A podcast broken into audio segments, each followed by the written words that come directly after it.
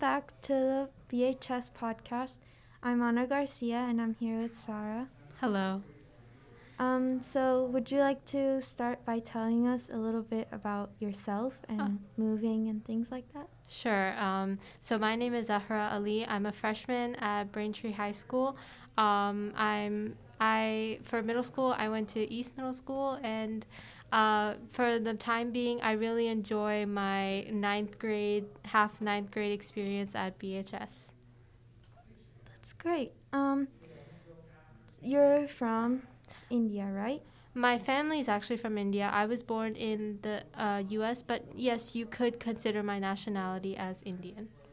Do you think um, having different roots in another country influences the way you grew up?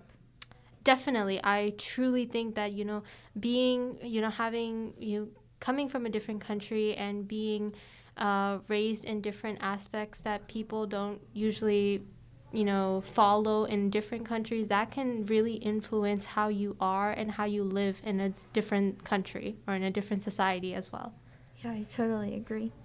Um, and growing up, did these roots have any negative impact on you? Like, did kids ever, um, like, treat you differently?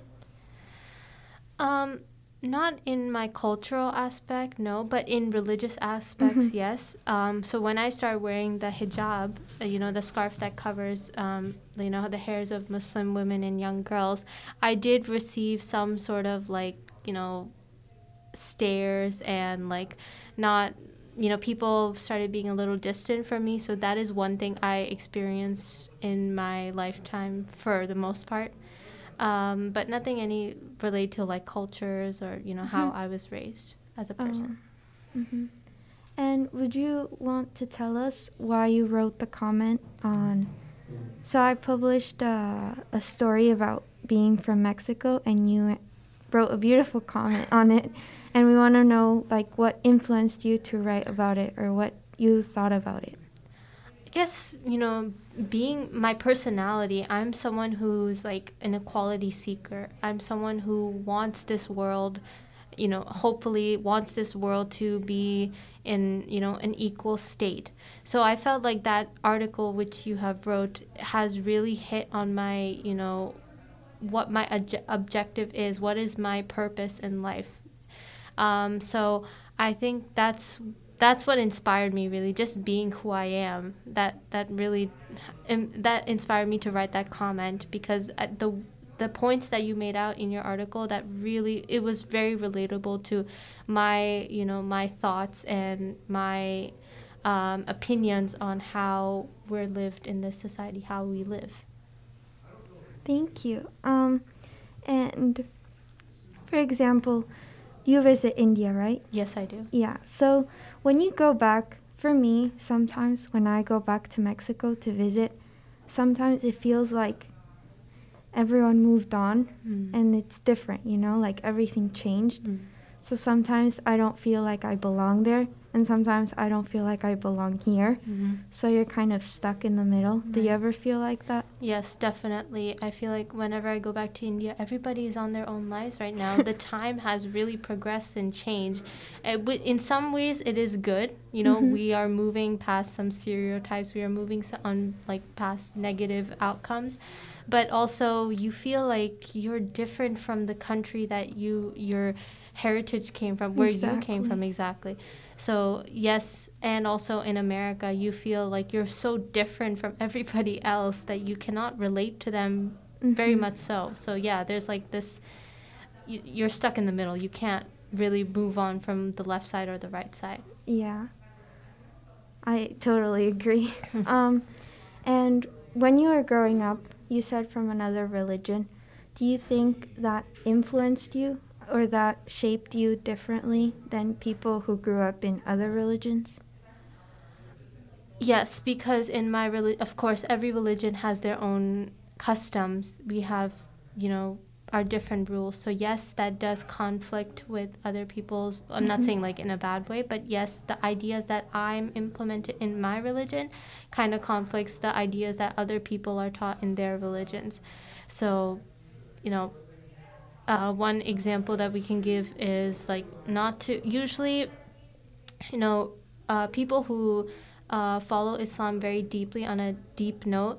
Uh, one thing to consider is not to interact with boys and mm-hmm. that's the thing that my family has kind of brought up since like my family is very conservative on islam so we have kind of brought up the idea that you okay you can't interact with boys but i'm put in a situation where we have a mixed gender so i do have mm-hmm. to interact with boys i do have to in order to you know understand what teamwork is like in you know cl- in classrooms and all that so that's one example i could give so that's like uh, i don't know what am i supposed to do in this moment but you know i just like okay I have to do it for this class for this grade, so I will, mm-hmm. you know, cooperate with them.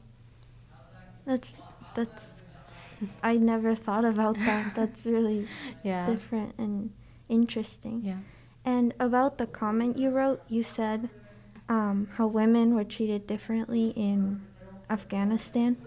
Um, do you want to tell us more about that?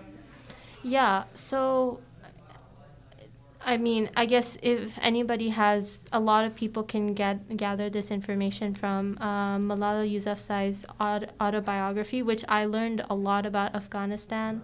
Uh, well, like the Taliban Afghanistan at that time. Mm-hmm. Um, so her book was really informational about that.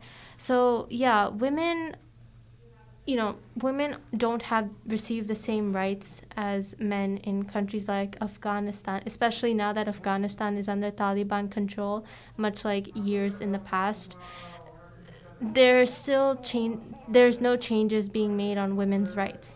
Uh, for example, one big thing that the Taliban has made clear in Afghanistan is that women can't be educated. They do not have the right to be educated. Um, some people say due to religious reasons, mm-hmm. which I, for sure, in our religion that is not true. We do we do allow women to be the, to have the right to be educated, the right to work, to the right to earn their own money. I think it's just that fear of like you know men like they feel like women are going to be more superior to them. No, women just want an equal right. Equality. They just want to be equal in society. Yeah. They don't want to take over men's uh, rights. They just want to be at the same level. That so that is one thing that is heavily incorporated in you know countries like Afghanistan. You, women cannot have the right to be educated or to work. Yeah. That's that's such a sad issue yes. to see happen. Mm-hmm. Well, thank you for being here with us. Thank you so much. Yeah. All right, that was really good. So you, you can just read this out right now. Um, mm-hmm. You just have to say the email and stuff in case people want to leave comments or whatever. So just okay. say that out and I'll edit it together. Mm-hmm. That's it for this episode of the BHS podcast. If you have any comments or questions, please email us at Braintree at Braintree.